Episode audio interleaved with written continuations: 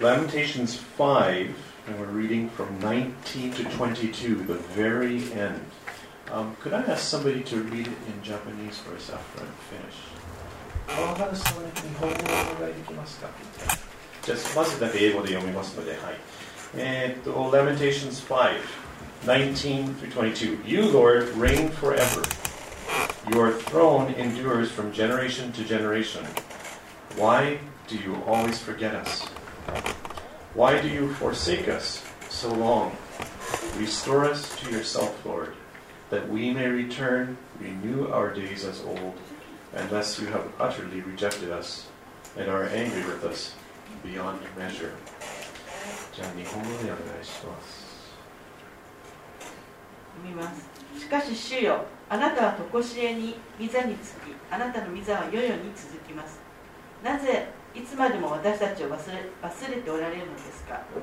私たちを長い間捨てられるのですか？主よあなたの身元に帰らせてください。私たちは帰りたいのです。私たちの日を昔のように新しくしてください。それともあなたは本当に私たちを退けられるのですか？極みまで私たちを怒られるのですか？Thank you very much. Let's bow our heads in prayer before Pastor Jim comes up. Dear Heavenly Father, um, during these very odd times that we are living in, we just pray that this passage and the message that uh, Pastor Jim has for us um, will be something that we will lead us to thoughtfulness and to encouragement and to understanding and remembering that you are ever present. And we thank you for the message that's been prepared already. We pray this in your name. Amen.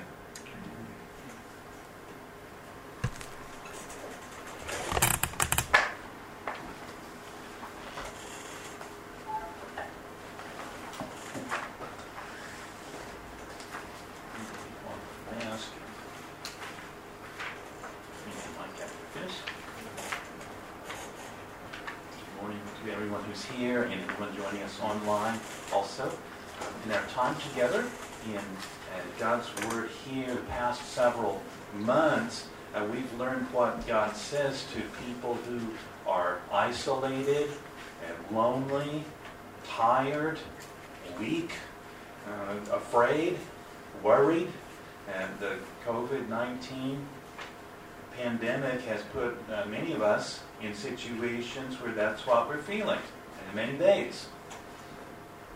Even if we're not directly impacted by uh, the virus, it's remarkable to me at how many real problems people in this group of believers uh, have mentioned recently in our prayer requests. We've had people suffering physically, uh, other ways, through uh, lots of troubles. Uh, just listening to them, I'm struck with how much pain and loss and tragedy uh, there is in life for so many of us. It may be relational, maybe physical, maybe emotional, but it's there. It's real for everyone at some point, and many recently, it seems. So, we naturally look for strength from the inside, for help from the outside. That's part of being a human being, right? Uh, when suffering leads to uh, loss, uh, grief is a result. I see every day in the news the numbers of people who have uh, died because of the coronavirus we're fighting against now. Well over 200,000 just in my country, the U.S. Over a million people in this world already we've lost. And there's no clear end in sight. On one hand, that number of people is just so overwhelming, I can't quite really understand it or feel it. Yet, on the other hand, over time, there's a deep feeling of sorrow and pain and loss that needs expressing somehow. I feel that. Beyond the coronavirus, there's so many other troubles. It breaks my heart to look at my own country and see people who are killing each other uh, because of who gets to control things, whether it's about politics or race or other things. Uh, that's heartbreaking to me.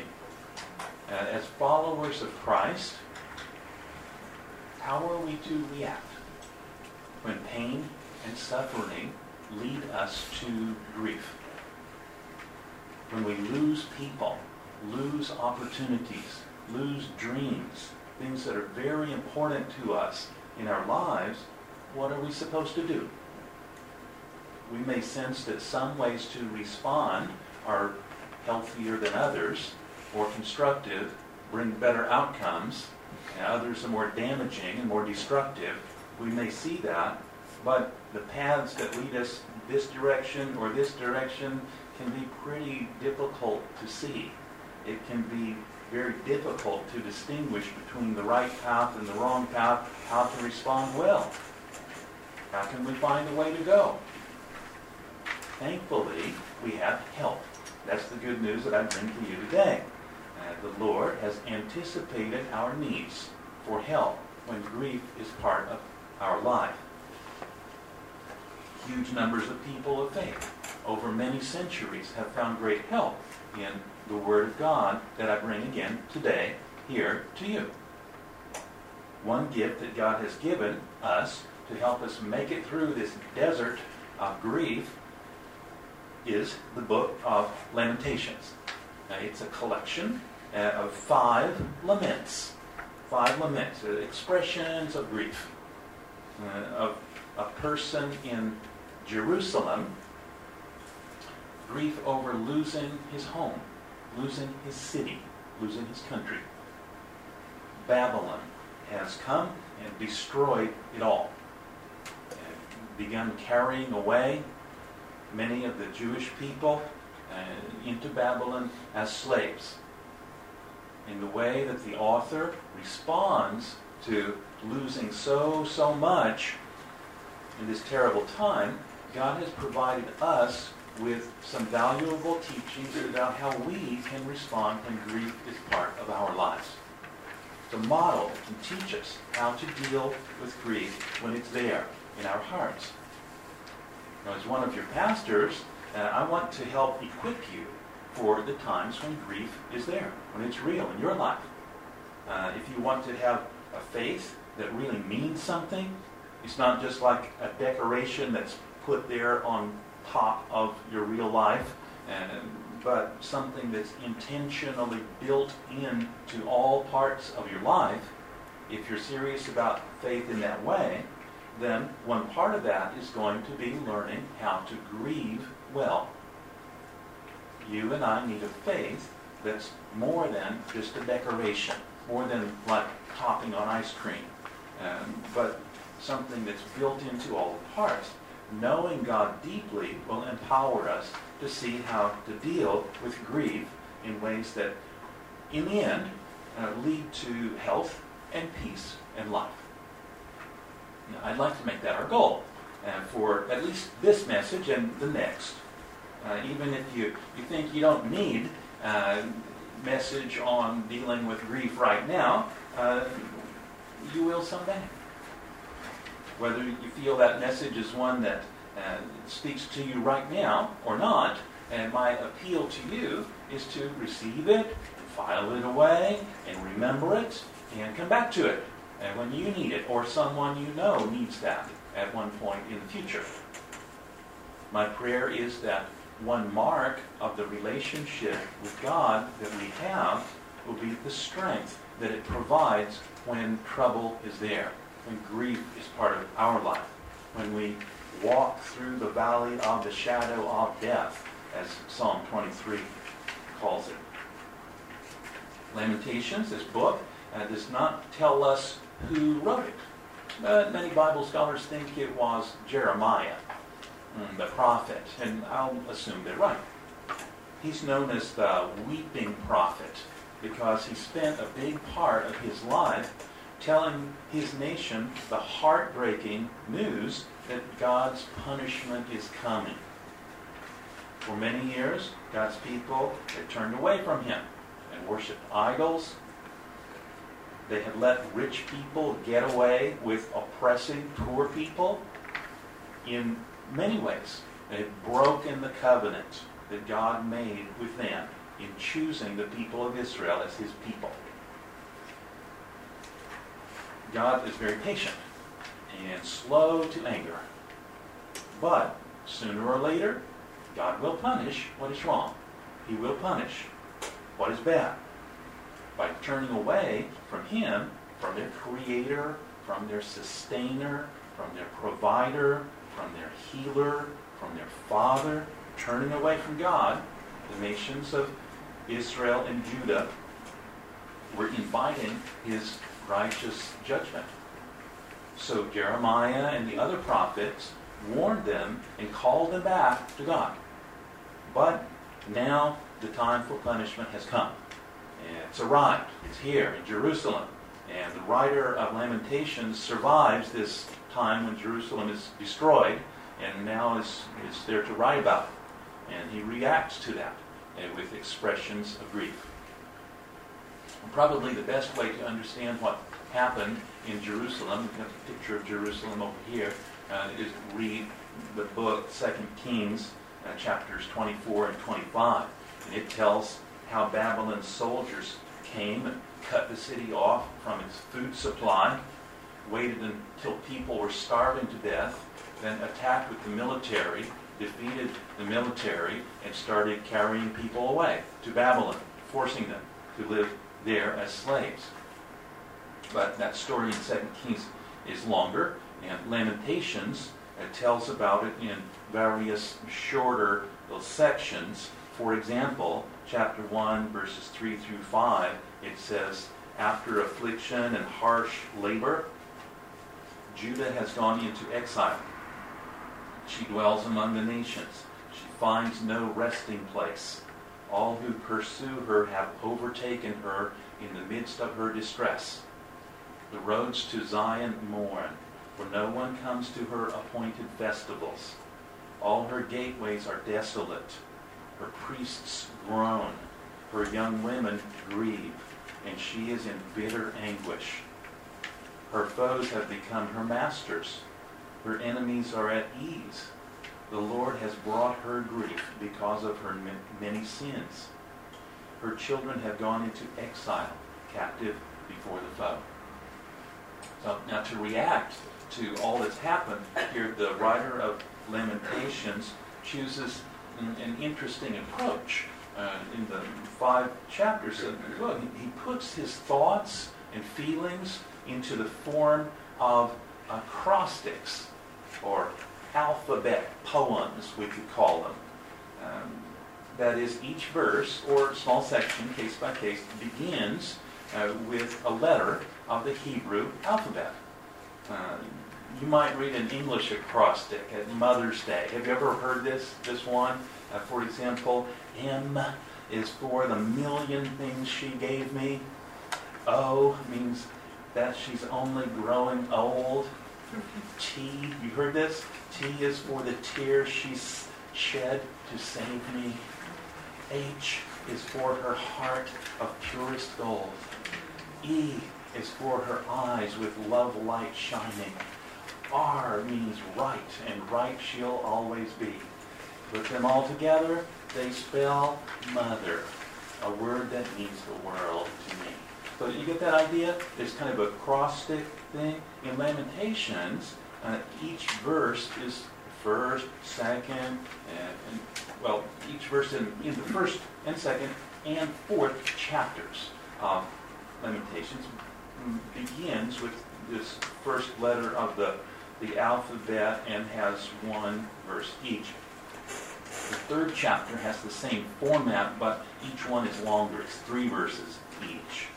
And then the last, the fifth chapter, it, uh, it kind of kind of breaks this pattern, almost like the writer's feelings cannot be contained in it anymore. They're overflowing. And it just kind of breaks the pattern, but not completely. Each section starts with one of the Hebrew alphabet letters in order. Why would the writer do that? If this person is brokenhearted, full of grief, why would he choose this very systematic kind of way of writing his feelings?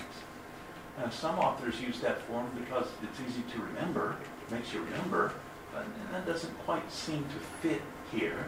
Much more likely, uh, he's choosing this kind of pattern it helps him express his feelings, for one thing, maybe.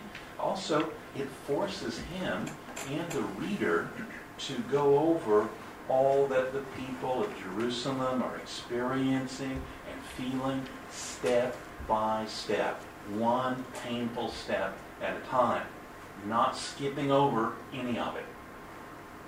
One of the biggest temptations that people uh, in suffering find, and people who try to help those suffering find, is the temptation to jump over important steps in the process of getting healthy again, in the process of coming back to a normal life.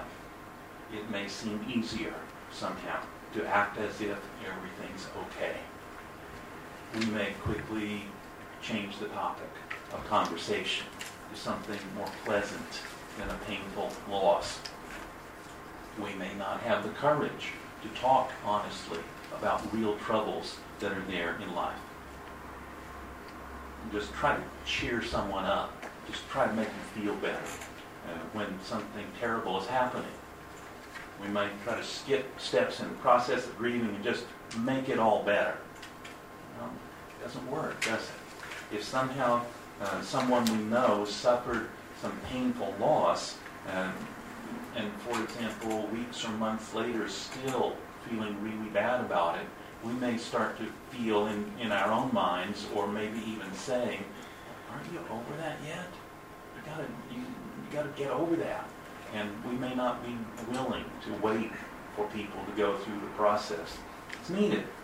Uh, Lamentations works against that intentionally, step by step, going through every part of it. As God's Word, it takes suffering seriously. It pushes us to be honest with our feelings and thoughts about our suffering. The road to healing and recovery lies that way. And this book won't let us try to helicopter over it. What's the writer trying to do and through this book, the, the words of Lamentations? Well, for one thing, he's trying to move the bad feelings from the inside to the outside.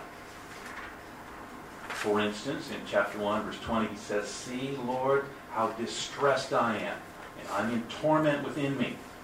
And in, my heart I'm disturbed, for I have been most rebellious. Outside, the sword bereaves. Inside, there's only death. These really bad feelings, and he's putting them in words, trying to get them out. Expressing feelings, getting them out by putting them into words, often the same words again and again and again, uh, is a necessary part of the healing process for human beings. Also, the author is protesting. He's protesting to people, also protesting to God. Listen to verse 1, uh, verse 21 of chapter 1. People have heard my groaning, but there is no one to comfort me. All my enemies have heard of my distress.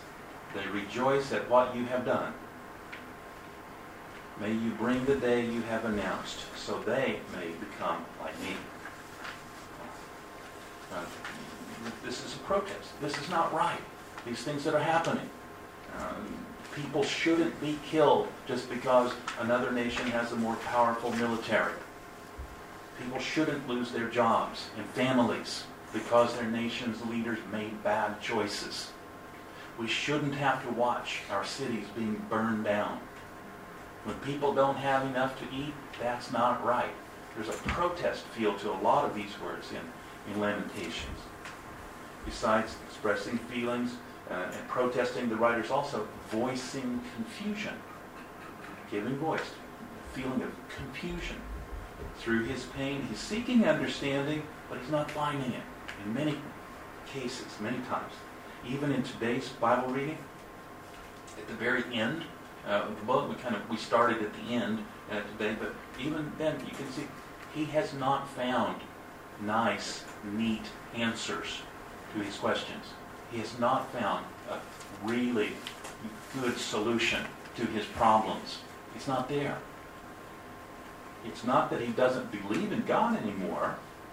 In 5:19, he says, "Lord, you rule forever. Your throne will last for all time to come." But precisely because he does believe in God, he struggles greatly to understand why the Lord doesn't fix things, why the Lord doesn't make this nightmare end. In the very next verse, he asks, Why do you always forget us? Why have you deserted, deserted us for so long? And we might think that by the end of the book, uh, God has helped him find answers to his questions, but again, here's how Lamentations ends. And Lord, please bring us back to you. Then we can return, make our lives like new again. Or have you completely turned away from us? Are you really that angry with us? And the curtain falls. That's not a Hollywood happy ending of a story, is it? There is a place in the life of faith for voicing our honest confusion, for confessing our doubts and questions before God and to God, to each other also. There are more positive moments in Lamentations when the writer swings from confusion to clarity, mourning to celebration. I want to talk about those more another time and explore that with you too. But today, uh, more than uh, letting it in, let's start with letting it out. He's got to get that bad feeling out before something better can come in. Today, there's honest confusion. It's not tied up nicely with a pretty bow on top of it, but it's just left hanging there as the book ends. Yet, inside this is, is one last thing to note, which appears again and again in Lamentations. The author is seeking God's help from his heart. He's seeking God's help. In chapter 1, verse 9, he says, for example, Look, Lord, at my affliction, for the enemy has triumphed. And on later, chapter 3, verse 58, he's asking God, Lord, you have seen the wrong things people have done to me. Stand up for me again. So in doing these things with his grief, the writer here models faith for us. Faithful people in God's Word never deny the suffering they have. It's real. They don't ignore it. They don't pretend it's not there. They don't run away from it, but they know where to take it. They have built the habit of taking it to the Lord in prayer, as we sang about a few minutes ago.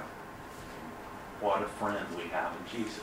They know how to take it to the Lord in prayer. They don't just ignore it, but they direct it toward God. They give us a rich vocabulary to use when we need to express those feelings. When troubles overwhelm us, and people sometimes say, I can't pray. The words just don't come. In those times, if nothing else, we can go back to these words of Lamentations and read them straight off the page. And maybe at that time, maybe only that time, we can really feel them as our own words. Now there's a there's a hymn. I think at the end of today's worship time or message time, I want to just listen to a hymn together with you. Uh, Charles Tindley wrote a song of faith over a hundred years ago. Famous gospel song of faith called "Leave It There." Uh, here's an arrangement. Um, singer uh, Philip Knight uh, sings that, and you maybe have a paper with you. You can read as you listen. Now let's receive this as guidance, and let's receive the guidance that this uh, song of faith gives us to uh, take your burden to the Lord and leave it there. Okay. Just listen. We're having technical troubles. Let's let's just listen to the words. And, and you have another chance. Please listen if you like from the, uh, the internet or whatever. But I'll just read the words with you. Uh, if the world from you withhold of its silver and its gold, and you have to get along with meager fare, just remember in His Word how He feeds the little bird. Take your burden to the Lord and leave it there. And the refrain of the song. Leave it there, leave it there. Take your burden to the Lord and leave it there. If you trust and never doubt. Some versions arrange this as if you trust him through your doubt, he will surely bring you out. Take your burden to the Lord and leave it there. And verse 2 If your body suffers pain and your health you can't regain, and your soul is almost sinking in despair, Jesus knows the pain you feel. He can save and he can heal. Take your burden to the Lord and leave it there. In verse 3 When your youthful days are gone and old age is stealing on, and your body bends beneath the weight of care, he will never leave you then. He'll go with you to the end. Take your burden to the Lord and leave it there. Those are good words of guidance for us. Let's do that. Let's just take that. Uh-huh. Looks like we're going to have a chance now. Okay. Well, we'll try. So again, uh, listen to the words as uh, good guidance from the Lord. For us, let's listen and, and read as we go.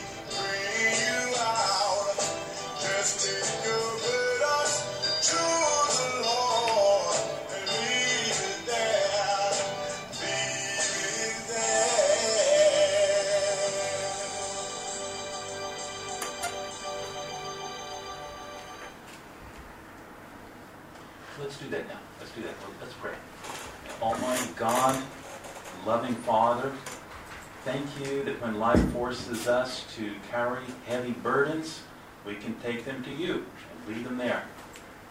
Thank you for not only staying up in the beauty of heaven, but in the life of your Son Jesus and his death on the cross, entering into our pain entering into our suffering with us. Praise you for giving us the freedom to be honest with you, for being big enough to handle the bad feelings that we have that we can take to you in prayer, whatever we bring to you. Even if we feel that the most we can do is cry out in pain, complain, and lose ourselves in wondering why. Thank you that we can turn our grief to you and find you helping us by walking through it step by step, suffering with us and lifting us up. Heal the parts of our lives that need healing. Teach us to help each other when our times of trouble come, they will for all of us. Bring our divided, broken, and hurting world back together again in peace. We ask these things in the name of our Lord and Savior, Jesus Christ. Amen.